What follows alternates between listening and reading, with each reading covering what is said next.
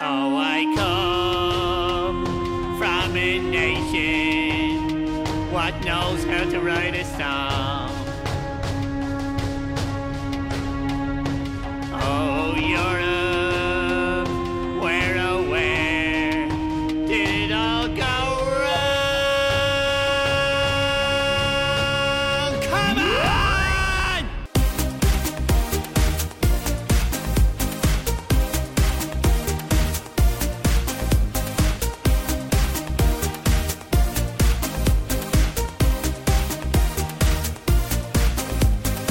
Hello, and welcome to the Euro What, episode number 30 for the week of November 19th, 2018. I'm Mike McComb, and I'm joined today by Ben Smith. Hey, Ben. Hey, Mike. We are a couple of Americans trying to make sense of the Eurovision Song Contest, and this week we'll be talking about one of our favorite Eurovision rabbit holes. But before we get to that, there's been a lot of news that has been happening in the last couple Yes. weeks. Yeah, it's. I guess it's that time of year. Like the, the contest is like how, actually I do like how we're like just slightly surprised every time we get together to record that. Oh, hey, news has happened. Yeah, uh, well, I mean, it, it it changes every year. Like sometimes it's just like, oh, is there even going to be a contest? Because nothing's happened in like months, and like it's just been very steady stream this time around. So, yay for that! In typical podcast tradition. 45 minutes after we dropped our last episode, the uh, EBU announced that they have a final count for next year's contest of 42 countries. Yeah, and there was like a I, I heard like a whoosh the last Wednesday we dropped an episode, and I assumed that was the edit going through. Yeah, because we were going to talk about like speculating. It's like, oh, is San Marino going to be there? Russia, Moldova, like what what what could be holding them up? And then like as soon as it was announced, it's like, well, great. so Yep. snip, snip. yeah, the- well, yeah, Like uh, San Marino had confirmed while I was editing, and it's like, oh, all right, well, can get rid of that. Uh, the rest of the stuff that we're saying doesn't really make sense. Let's like cross our fingers, and then yeah, the, the news dropped that it was 42 confirmed, as was expected. I like that we have 42 because it means that we have two nice, neat semifinals of 18 contestants, not like one of 18, one of 19. Mm-hmm. Standard grand final size of 26. Yeah, just in terms of organizational purposes for blogging and podcasting. And it's just, it's nice to work with even numbers. Yeah. And we'll find out who gets assigned to which semifinal when they have the semifinal allocation on January 28th. That's pretty much the next big deadline uh, that'll be coming up. And then the deadline for submitting the actual entries is going to be March 11th. Probably with a leeway of a day or two here or there. Yeah. Russia usually, I'm, I'm sure they get their entry in on time, but it's not actually revealed to the public until like a couple days later. I was about to say, everybody makes that big dramatic reveal like the day of. Yeah, yeah, because people got to be fancy. Yeah. That does seem like an earlier deadline than in years past. So yeah, I'm just Yeah. ca- trying to uh, look uh, ahead to the like national final season, being like, oof, mm-hmm. there are going to be some cramped Saturdays. And know, I, I feel like it's it's about mid March when it happens, and apparently the 11th is the closest they could get this time around. Mm-hmm. Because like you go another week, and that's suddenly the 18th, and and it's like right around the corner. That two months later, you're in big Eurovision season. So I guess they want to space things out a little bit, so you can have those big in concert things. You can do the whole promo tour. Mm-hmm. Yeah, yeah. So that's something to look forward to. Another thing to look forward to is tickets going on sale, which seems kind of early, but uh, looking back at last year's, uh, just various Facebook statuses from like Facebook memories being like, hey, I'm getting up at four in the morning to try to get tickets at 4.05 a.m. Hey, I was 90,000th in line. I did not get tickets. but uh, according to the, I guess, request for proposals for the various ticket vendors, they're aiming to have three waves of sales, one in December, one in February, I believe, and then one to close it out in April. I think those months are right. Okay. Yeah, the December sales today, that one's going to be fun to watch. I, uh, Admittedly, there are fewer tickets to go around this time. I mean, there are, there are lots of semifinals and other opportunities to see things, of course, but just in terms of venue size, uh, it's going to be smaller. It's also a little trickier because I, I think last year when they did the first wave, they were just doing tickets for it was either just the final or uh, just the televised portions, and like it was a very limited sale just so that like well we know we're going to have at least a thousand people at, at the venue so we can sell a thousand tickets per uh, per show. It, it sounds like with this one they may be trying to do like full sale and then or at least covering what they know will be available and then the remaining waves will be like oh well we have more space than we thought so uh, we'll, we'll try to get more tickets that way as they sort probably as like finalize uh, staging designs and understand how many people can safely be let into the venue. That Right. sort of a deal. Yeah. So be on the lookout for that. We'll keep our eyes on it. And who knows? Tickets may be on sale like 20 minutes after this episode drops. Yep. Uh, they will not. It is They will not. November, They've said so- December, and it will still be November when this drops. Uh, but you know, get those get those pocketbooks ready.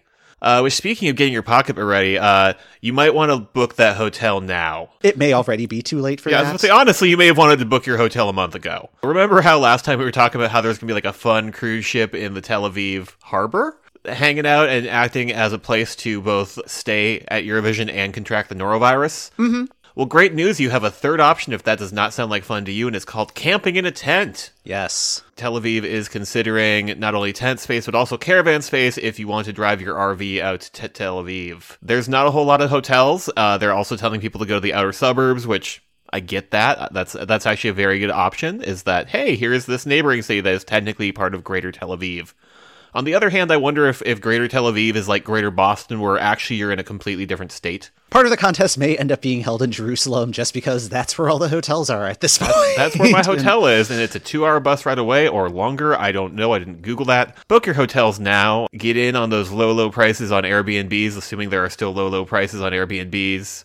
Alternately, ask yourself in your heart of hearts, is this the year I need to go to Eurovision? Because it seems like there's not going to be a ton of lodging, y'all. Start getting into the online groups and making friends and uh, see if you can get a roommate situation set Yeah. up because I guess it's fine that it's going to be a smaller event because like if it was any larger there's not going to be room for more people so Ugh, yeah, Yeah. it's a lot. A lot of logistics very early on. So, uh, good. Good luck to everybody who's trying to make the trip next year. Let's see. Time for my favorite part of the program this week in boycotts. Woo! uh, Jan Ola Sand uh, had a lovely little interview where he was just talking all about the Tel Aviv and the upcoming song contest. And it was like this. We we really wanted to make sure this was not going to be a political competition, and this was not going to be about politics. Which drink? No. Which like Jan Ola Sand, you have been doing this how many years? Come on. One of the quotes in the article is just like, "We do not want Eurovision to be used as a platform for any political aims. If there is a fan who is also an activist, we do not think that this is a positive thing. We want people to come to Israel and enjoy. That's it. There's nothing I can do about people's perception of Israel. Whatever they think about Israel is their own opinion.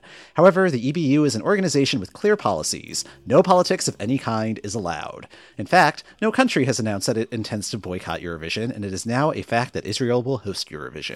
No country has announced that they're going to boycott. Okay, lots of them did try. Jan Ola Sand, come on. he's really in a lose lose position here. It's just like Yeah. yeah. I mean, He he does not have an easy job being the being the the official kind of voice of the the EBU and the uh, Eurovision process. So I get it. yeah. I mean, the goal is to make sure that like everybody's able to travel into Israel without difficulty or discrimination or anything like that. Uh, particularly with whatever their politics or background may be. So it is an additional challenge that Eurovision will have this year, but uh, it seems like they're trying to get ahead of that as much as possible. So that that's a good sign.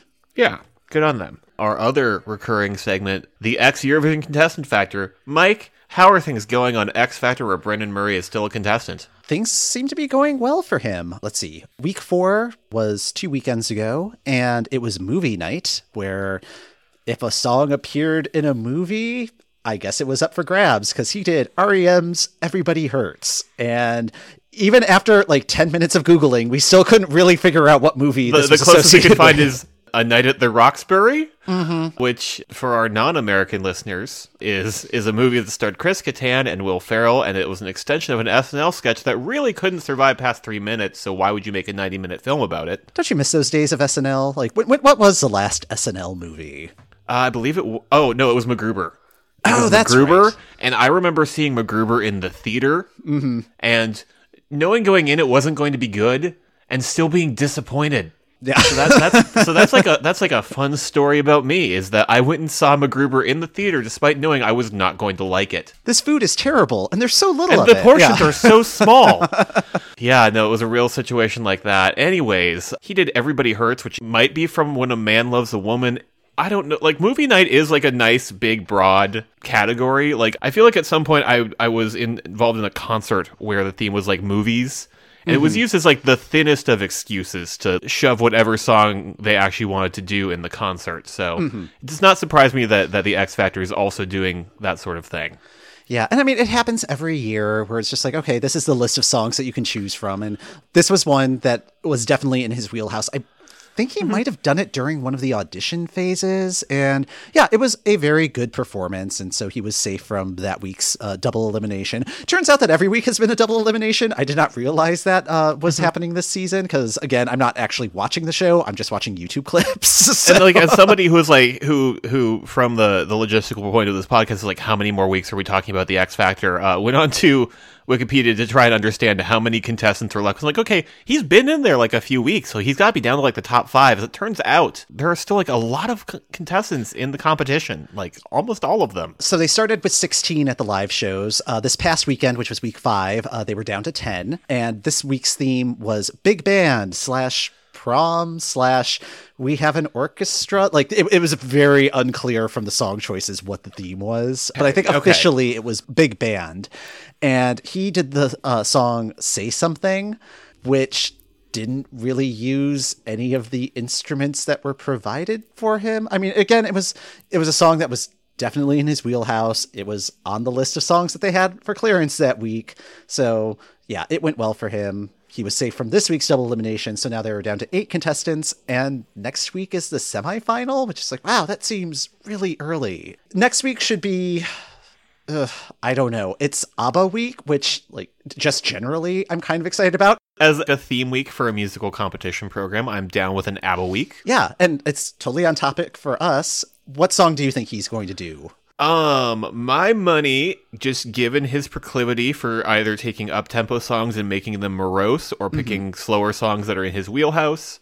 Um, I'm thinking something like "I Have a Dream," or or if I was gonna pick a deep cut from the ABBA Gold CD that every every person in America is assigned once they come of age, uh, I'd pick "One of Us," Okay. like like like an '80s deep cut. Alternately, uh, just like a real sad slow version of "Dancing Queen." Oh, oh. I could totally hear that in my head right now. Uh, uh, yeah, I was thinking maybe the winner takes it all because that that one's also like kind of slow and in, in a singing competition that could be sound a little ego-y.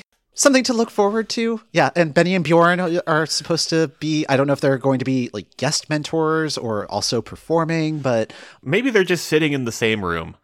There we go. Yeah. Just, just, just let's cut to them and let them wave, and we're back. Yeah, yeah. So nodding approvingly every every so often. Um, Just the so, two of them on yeah. one side of the room, and camera pans over to the other side of the room where Agnetha and Anni-Frid are are sitting. Yeah, or just photos of them because they can't all be in the same room at the same time. Just, just, just cardboard standees in the backdrop. Yeah, I wonder if it's also kind of like how they have like the designated survivor during like the State of the Union things, where it's like, oh, we can't have all four people of ABBA in the same room at once. Like one must be like in a secure location at all times. Mm-hmm. But yeah, uh, and let's see. Uh, Look, also somebody up, has to watch the ABBA Museum. is there an ABBA museum? I would love Yes, to go to that. uh, yeah, like Stockholm or something. Yeah. nice. Look, they saved all those costumes for tax purposes. They're going to get their money's worth. Do it. Yeah. also happening next weekend is Junior Eurovision. Which good for them. yeah, yeah. I mean, like you're probably gonna like if you follow Eurovision blogs or other Eurovision podcasts, they are really into it. I guess I don't know, but um, the official stance of this program is still a, is still a hard no. yeah. I mean, I heard clips of some of the songs and they're fine, but like it's just it's kids, so. but you should be able to stream that online on like the Jur- uh, Junior Eurovision website if you just do a Google search for JESC. You'll find more content than you'll know what to do with. It's taking place in Minsk, Belarus. Check your local listings. Che- and by local listings, we mean the internet. Right. Check the internet. I'm just picturing a scenario where in like Pittsburgh it airs at like 3 p.m., but in Detroit it's at 7. Yeah. it's like Soul Train, you know. like Junior Eurovision's on, and it's like, oh, I guess cartoons are over. But uh, So let's let's get to the meat of this program, and since it is Thanksgiving week, let's talk turkey. Specifically, let's talk Dustin the turkey, who is like this is like one of the weirder rabbit holes we've gone down, and there's so much. There's so much. It really took me by surprise. Like we we had a slightly tweaked version of what Yeah, we, we had like a larger, broader week. topic that we can come back to at a different time because we got sucked down this Dustin the turkey rabbit hole. Yeah, like I, I started doing research for this, and this was the first song that uh, I I was looking up. It's like, oh, well, I'm already kind of familiar with this one, and then just getting deeper and deeper, and just like, whoa, there's there's a lot of content here. We need to dive deep rather than go broad. So. So I, I guess in the interest of starting us off on a, a good note, uh, who is Dustin the turkey, Mike? So, Dustin the Turkey is a character that debuted on the Irish children's television show The Den uh, in 1989. Like, First of all, this is this is like a children's television program character. Like I thought this was like an adult puppet. Like this was a puppet that was strictly for adults at all times. I don't know. I think it might be kind of like in Pee Wee's Playhouse, where it's just like, yeah, this is totally for kids, and it's totally not for kids. But Okay. like, uh, like Okay. it's puppets. I mean, and like in fairness, when I think of thirty-year-old puppets, I think of things like Mystery Science Theater. So I, I guess there are other like thirty-year-old puppets just kind of wandering the earth. There you go. Yeah, yeah. I wonder if they travel in the same circles. Uh, anyway, uh, any, anyway, uh, Dustin was kind of a breakout character uh, from the show and had a string of songs, like released some albums, kind of kind of of the Weird Al parody Okay. vein. And some of those songs reached number one on the Irish charts. Okay. as, Well, as you do. So The website Stereogum has started a series this year called the Number Ones, where they're sort of tracking and talking about every single number one song that topped the Billboard charts in the US. And especially in like the mid 60s, it's been really, really interesting just how you have lots of different musical trends kind of competing against one another and reflecting the taste of the time. If you take that and then look at like the, the UK or Irish charts, it's like even crazier. Oh yeah, yeah. Because I mean, it's just like the like the Christmas single is such a big deal. Which like kind of going back to the whole X Factor thing, like that was for a while there. Like whoever won the X Factor, like they would end up ultimately having the number one song in the country on Christmas, which I guess is like a huge deal in the UK. Uh, but I guess a few years ago there was a campaign to get oh, which Rage Against the Machine song was it to be right, the yeah. number? Yeah, it was either Things Bulls like on that, or just getting like yeah. Slade's "Merry Christmas, Everybody" back to the top of the charts. Mm-hmm, It's, it's, but yeah, just like the whole idea of a Christmas single is so strange to me. But all, but similarly, Dustin the Turkey has had five number one songs on the charts. and also like major collaborations. Like he d- did a song with like Bob Geldof, and it's just like, oh, okay. So like he he is a known quantity, I guess, in terms of Irish music. Uh, Dustin is. I mean, Bob, Yes. Bob Geldof. We already knew about that. Bob, but, Bob uh, Geldof, yeah. Bob Geldof is great. Uh, when you're that popular, you can parlay that in many different ways, such as running for president of Ireland in 1997. He did not make the official ballot, but uh, Dustin the Turkey is often a write in candidate for people who cannot be bothered to vote for one of the actual human characters running for office. he has a following and uh, and a personality. We'll put, we'll put it that way. okay. Next question: How did this happen? like how how does how does a a turkey puppet that in fairness does have a string of five number one songs uh, how does that how does one parlay that into becoming a eurovision entry Right, because I mean, usually, like Eurovision is the launching pad. It's not like a step on, on your yeah, way to your meteoric usually rise. it's a, yeah exactly usually it's a step down if you're a known name Right, right. So in 2007, Ireland finished in last place uh, in the grand final with five points, all of them from Albania. So they were no longer in the heyday of the mid 90s. Like they they were at probably their biggest slump. Ireland was just getting very frustrated with the Eurovision in general because there were a whole bunch of countries that have joined the contest. Eastern and Central Europe, which hadn't been major players before, were winning every year, every other year. In 2008, Ireland decided, all right, instead of doing internal selections, we're going to have a national final. Let the public decide the winner. There'll be a jury to offer critiques, but they won't have any voting power. It'll it'll it'll be fine.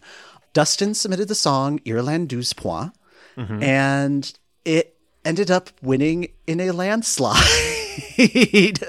I mean, number one, you have like a very popular public figure who has bona fides in the music industry, like a series of number one songs and very popular albums, plus lyrical content that really is not holding back. Uh, Oh yeah, no, it's it's kind of vicious. yeah, like they're they're not pulling any punches about the state of Eurovision in 2008. Like every country that is named in the song is from Eastern or Central Europe, and we're not part of the original core Eurovision. It's like the new guard, and so the song is trying to appeal to the glitz and glam and like yodeling rap of that has has gained popularity mm-hmm. in Eastern Europe, and also trying to like harken back to no, we like remember when we had an orchestra, remember when we had like all of these other sort of more traditional songwriting methods, mm-hmm. and it's a pretty withering critique. Mm-hmm. Just sort of an in my day we had Johnny Logan and we had an orchestra and we liked it and it was grand. Mm-hmm, and Ireland used to be popular in it and getting the votes and it was like sub like really criticizing like style over substance and just being like no like let, let's get back to like the roots of Eurovision. One of the things that I love about this entry is how it is an excellent example of highlighting the rules of Eurovision that are it's not that they're obscure, it's just they don't come into question all that often, but you still kind of have to explain it when you're trying to explain Eurovision to people. S- Uh, sort of like the no politics thing, like you don't want like your songs can't be political in nature. Greece was challenging this song because the original lyrics refer to the country of FYR Macedonia as just Macedonia. Mm-hmm. And, Greece is Greece is all on top of that. They're very adamant that no, we were Macedonia. They are not. They are just imposters. Yeah, yeah. They uh it's like they have a Google alert set up for like, any any mention of it. Yeah, to, to, to just jump with to just jump in with a quick. Y'all wish you were Macedonia. right. So Greece ended up winning uh that ruling, so uh that lyric did have to be changed, but it was just a slight tweak. I think they might have substituted uh Macedonia for Montenegro or or something like that. Another rule is that you're not allowed to have any live animals on stage. Not an issue with Dustin the turkey because Dustin is a puppet. He's not a real turkey. And costumes are encouraged, such as the full turkey drag that two of the backup dancers had uh, in the performance. And then one of the main rules, which is usually a go-to when you're first explaining like how the entries work, is that there are only six people allowed on stage. And this actually came to a head uh, in this contest because you have uh, the person who's pushing the trolley that Dustin is on so that Dustin can actually move around the stage. Yep. Uh, you have the two women who are serving as backing singers. Yep, so that's Um, three. You've got the two backup dancers in full turkey drag. Okay, so five. You have Dustin, Okay, six. and you have Dustin's puppeteer. Oh, okay, okay, but that's like the same person as Dustin. Yes, but uh, But for your where- purposes, he counts as a separate entity. Well, it he does and he doesn't. So the challenge was that, and I believe this was Greece, uh, but don't quote me on that one, just because I couldn't I couldn't find the original source, and I think there may have been other countries that were like trying to challenge. A, a number of countries really wanted this entry disqualified.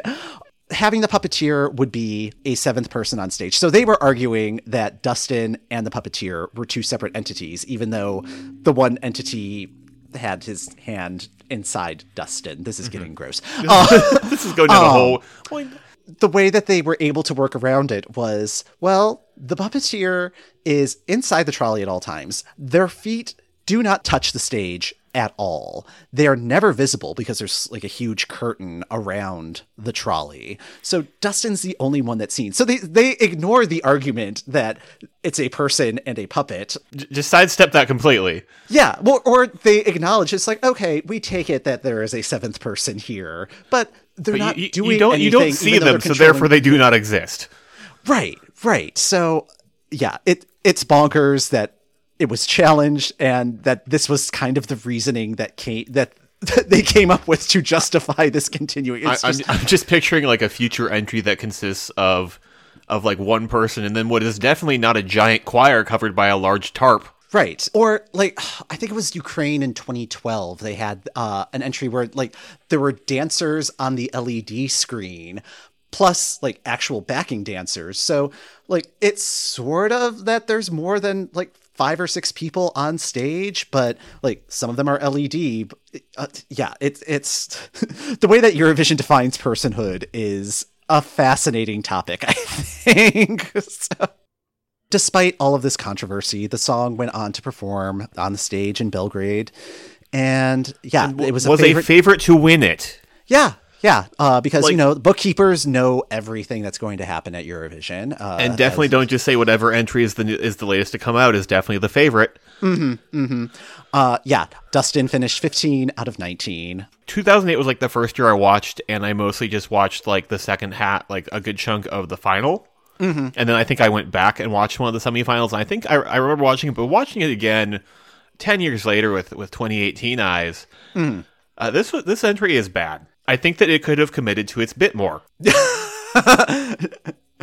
Yeah, I, what what more could they do? I, I mean, there, there there is a whole winking thing that could have been played. I think a little bit more more straight and less. We're taking the complete wind out of Eurovision sails. Mm-hmm. I I mean, everybody was dressed to the nines as like human True. turkeys. Also, one thing that irritated me watching the video is I thought that the lighting on Dustin could have been better. True. Yeah, is, like he, is that for the most part he is shrouded in shadow, which I get it. There's a person under there controlling this puppet, but also I want to see the puppet's face. yeah, I mean, Dustin is a uh, like I mean, he is a turkey, and turkeys aren't the most photogenic animal, but yeah, I, I do agree that like the angles did not serve him well. But also he is your star, and you should be Right. focusing on the star. I think part of it was they had the DJ set up on his trolley, Mm-hmm. and like the song doesn't really have a DJ component to it. So I think they, I think they probably could have taken a couple of accessories off of the trolley, Yeah. and it, it would have looked a little bit cleaner. Yeah. But I don't know if this is necessarily a bad entry. Like a- as satire, I think it accomplishes a lot. It, it accomplishes a lot of satire. I feel like it's, I feel like the, the underlying music is still just a bad Eurodance track, mm-hmm. like a and like kind of a dated Eurodance track. Like it, Yeah, uh, but I, but it, I mean, I it- as far as like serves yeah, let's say the as far as like but- as yeah, as far as sort of ridiculing sort of the the Central European tendency to go towards those sorts of songs. I get it. Right. And and I mean I think it's also difficult to look back on it 10 years on when there was that 3 year stretch where it's just like oh mid tempo with dubstep elements and it's just like oh True, true. Dustin was a pioneer in that uh, in that arena. Let the beak drop, you know. Yeah. oh, so many wonderful turkey puns. even though he wasn't successful at Eurovision, he was able to kind of ride the wave a little bit in late 2008 and like early 2009. The European Union was uh, trying to ratify the Treaty of Lisbon, which is a very complicated i mean like not that there are super easy treaties but just trying to research the treaty of lisbon it's very administrative and it's more like okay we've got these two bylaws that are kind of saying the same thing so let's consolidate them. And it's just like a lot of administrative cleanup and like it's not saying like oh with this treaty this will happen. Like it's not a cause and effect type relationship. It's just more cleanup. Ireland ended up putting the ratification of the treaty up for referendum. Uh, they were the only country to do that. And when it came time for uh, proponents of the treaty to like explain what the treaty does, they couldn't really do that. Like it was raised more like, oh well, it's like fixing this thing that uh, it's just like just getting so into the weeds almost instantly that there's just nothing for anybody to latch onto. So the referendum did not pass. And the reason that we're talking about this in relation to Dustin was that uh, he was actively campaigning against the treaty. Uh, I'm not sure if it was just because like he thought it wasn't good policy or if it was just the platform of well they didn't vote for us uh, at Eurovision so don't vote for don't vote for Europe in ratifying this treaty so And just to bring this back around, remember Jan Ola Sand, Eurovision is not a political competition. exactly drink, Uh, so yeah so it uh, with Ireland not ratifying this. The treaty had to go back to committee and just kind of restart the process again. Eventually, like everything got worked out, and the revised version of the Treaty of Lisbon included an item known as Article 50, uh, which allows countries to withdraw from the EU. And if that sounds familiar at all, that's because Article 50 is what triggered Brexit. so, So here we are today. yeah, yeah, it just, it just, everything's just connected. It's the rich tapestry of Europe that Yep. uh, just makes Eurovision so much fun. Yeah. Little red threads connecting everything. Yeah, yeah. And uh, there was an article recently where Dustin accused Ireland of, or the delegation of setting him uh, up to fail at Eurovision. Like this is ten years on. Yeah, And, yeah. Uh, he's he's also indicated that he would like to represent the UK in an upcoming contest. Oh, which, okay. Yeah. He he would like an automatic qualification. Yes. Yeah. There is that element to it, Yeah. and I think also like UK's really been struggling, so why not? I do not believe the BBC has responded to this yet, so stay tuned. So that's the joy that is Dustin the Turkey, Ireland 12 Points uh, from 2008. Yeah, anything else that we should cover before we sign off? I think that does it. Happy Thanksgiving, Mike. Yeah, happy Thanksgiving, Ben. That's going to do it for this episode of the Euro What. Thank you for listening. Uh, the Euro What podcast is hosted by Mike McComb, that's me, and Ben Smith. That's me. You can find us on our website at eurowhat.com and on Twitter, Facebook, and Instagram at Eurowhat. If you'd like to contact us by email, we can be reached at esc at whatelseison.tv. We'd love to hear your questions and comments. You can subscribe to Euro What on Apple Podcasts, Google Podcasts, or the podcast app of your choice. Word of mouth is still the best way to get folks to listen, so please be sure to tell your friends about the Euro What podcast. Uh, rating and reviewing the podcast when you subscribe also helps other Eurovision fans find us. Have a happy Thanksgiving, and we'll be back in a couple of weeks to try to make sense of what's new in Eurovision.